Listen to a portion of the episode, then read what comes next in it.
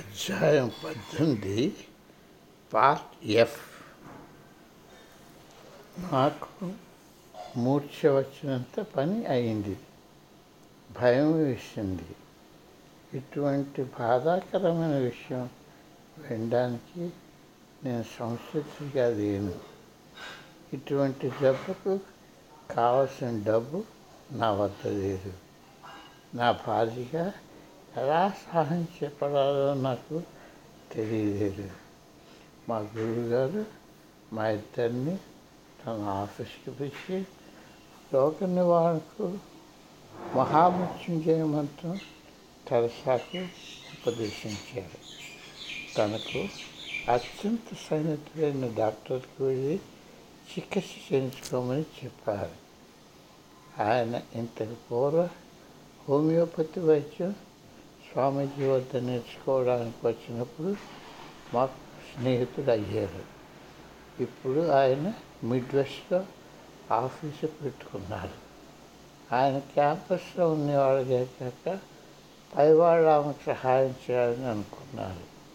అంతేకాక ఆమెకు విశ్రాంతి కూడా అవసరం అనుకున్నారు. వెంటనే బయలుదేరండి. మీరు వెళ్తున్నట్టు ఎవరికి చెప్పకండి. కావలసినంత సమయం గడిపి తాపిగా రండి అని ఆయన మమ్మల్ని ఆదేశించారు. అన్ని పనులు పూర్తి చేసినట్టు డ్యూటీ చేసుకొని కొన్ని గంటల్లో మేము మిడ్ వెస్ట్కి మా స్నేహితుడికి వైద్యం కోసం మేము వస్తామని ఫోన్ చేసాము మమ్మల్ని ఆయన అతని కుటుంబం ఎంతో ఆత్మీయతతో ఆతిథ్యం ఇచ్చేది. కానీ ఆయన కలవరపడ్డారు. ఆయన నన్ను పక్కకి పిలిచి జస్టిన్ తెరసాకు సహాయం కావాలని అన్నావు. నా దగ్గర నుండి నువ్వు ఏం ఆశిస్తున్నావు? అని అడిగారు ఆయనకి అన్నీ తెలిసి ఉంటా అనుకుని ఉండటంతో నాకు ఆశ్చర్యం వేసింది ఆయనకి జవాబు చెప్పడానికి ఉద్యుక్తుడిని అవుతుండగా ఆయన ఫోన్ నొక్కడం మొదలుపెట్టింది. అది స్వామీజీ వద్ద నుండి వచ్చింది. తెరసాకు ఎలాంటి హోమియో మందులు? తెరసాకు ఎలాంటి హోమియో మందులు? ఏ ఏ మోతాదులో ఇవ్వాలో ఆయనకు చెప్పారు. ఆ రాత్రి అక్కడ గడిపాము. సంచి నిండా దేశంలో పది రోజులు ఆనందంగా ప్రయాణించి దారిలో స్నేహితులను కలుస్తూ ఇంటికి తిరిగి వచ్చాము. మేము హాస్టల్ వచ్చినప్పటికీ రాత్రి అయిపోయింది. స్వామీజీ లేరు. మా గదిలో ద్వారం గుండా దూర్చిన ఒక కవర్ ఉంది. మేము ఇరవై నాలుగు గంటల్లో ఆ ప్రదేశం వద్దకు వెళ్ళిపోవాలని తెలియజేయబట్టాలి మేము నివాస కమిటీ నుండి వెళ్ళడానికి అనుమతి తీసుకోనందుకు మాకు జుర్మానా వేస్తున్నట్టు ప్రకటింపబడ్డాలి దీనిపై ఇన్స్టిట్యూట్కి కొత్తగా నియమితులైన ఆధ్యాత్మిక డైరెక్టర్ సంతకం చేశారు. తెరస భయపడింది. నేను కోపంతో ఊగిపోయాను. మనసులో స్వామీజీ వద్ద నుండి బోధనలు మననం చేసుకున్నాను. కానీ ఇటువంటి సందర్భంలో ఎలాగ ప్రవర్తించాలో నాకు కనిపించలేదు. చికాకుతో ఆ రాత్రి గడిపాను. మరుసటి రోజు ఉదయం మొట్టమొదటిగా దీని సంగతి తెలుసుకోవడానికి ఆధ్యాత్మిక డైరెక్ట్ను కలుసుకోవడానికి వెళ్ళాను.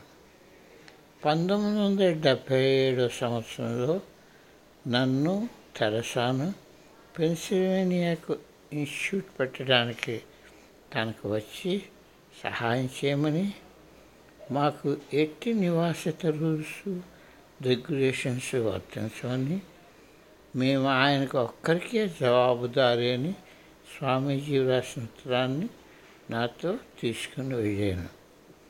ఆయన వెను వెంటనే ఉత్తరం వెనుకకు తీసివేశారు.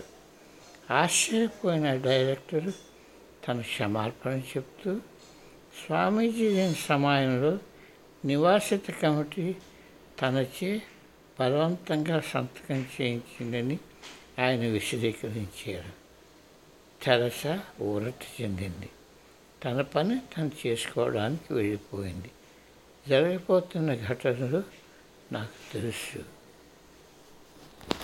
ఆ వేసవిలో హాన్స్టేలోని ఆర్ట్మన్ స్టోర్ కిటికీలో ఒక ప్రకటన ఉంది.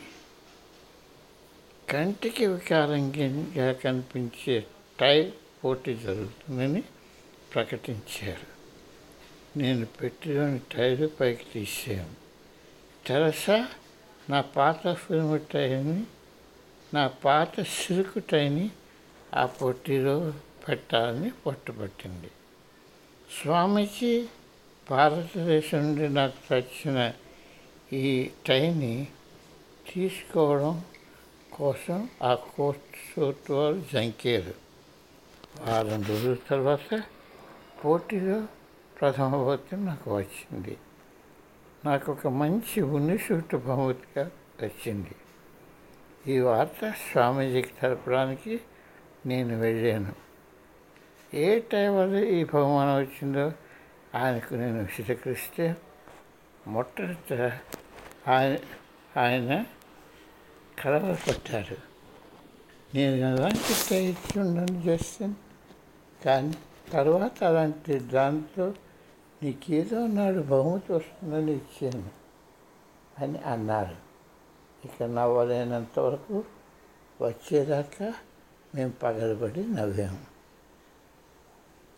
జూలై అక్కర్లో ఒక సాయంత్రం నేను తెరసా వాయాడికి గిడ్డంగి పక్కగా వెళ్తుంటే స్వామీజీ ఆయన సునకం రాజా మమ్మల్ని పసికెట్టారు మేమంతా నాలుగు రోజుల వద్ద కలిసి ముందుకు దేవదారు ప్రక్క నడక కొనసాగించాం ఆ రోజు పూర్వం ఎలాగ నిట్టాలుగా తలపెక్కి నడుస్తుందో ఉండేవారు స్వా అలాగే స్వామీజీ నడిచాడు.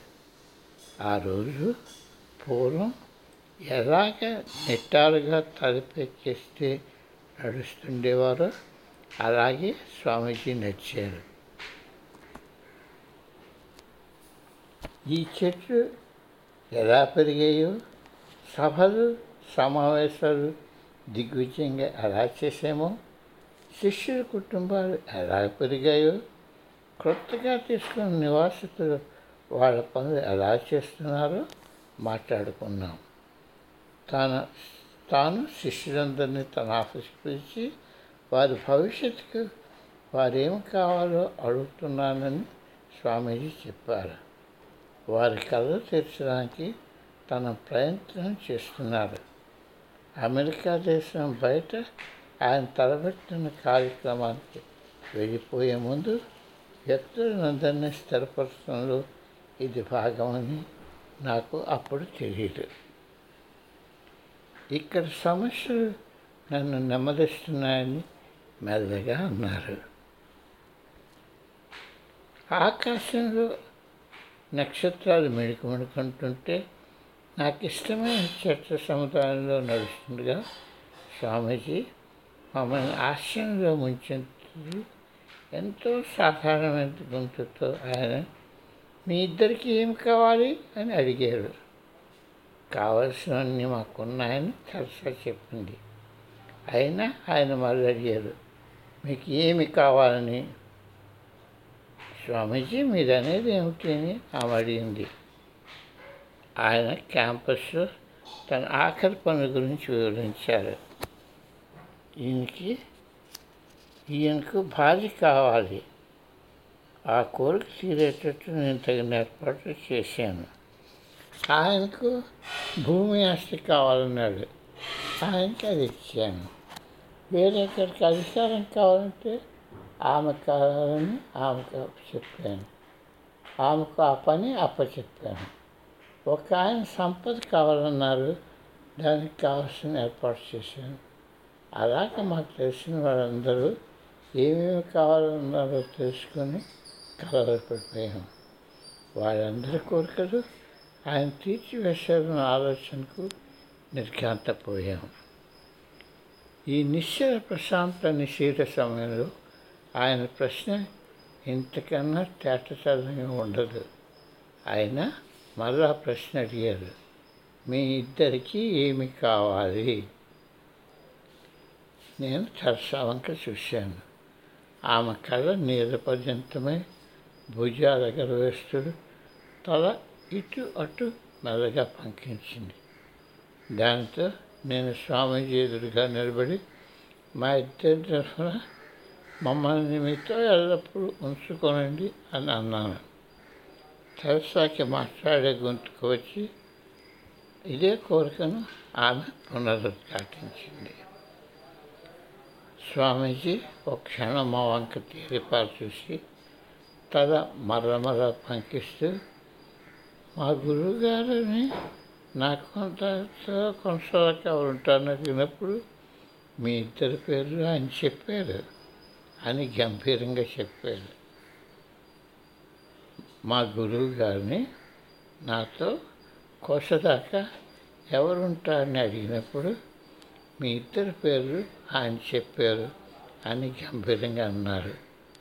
మేము తిరిగి మా నివాసానికి తిరిగి వచ్చాము మా చుట్టూ అతి ప్రేమపూర్తమైన వాతావరణం అనుభూతిని పొందాము మా హృదయాంతరాల్లో ఉన్న కోరికను అడిగానని నేను ఆనందించాను.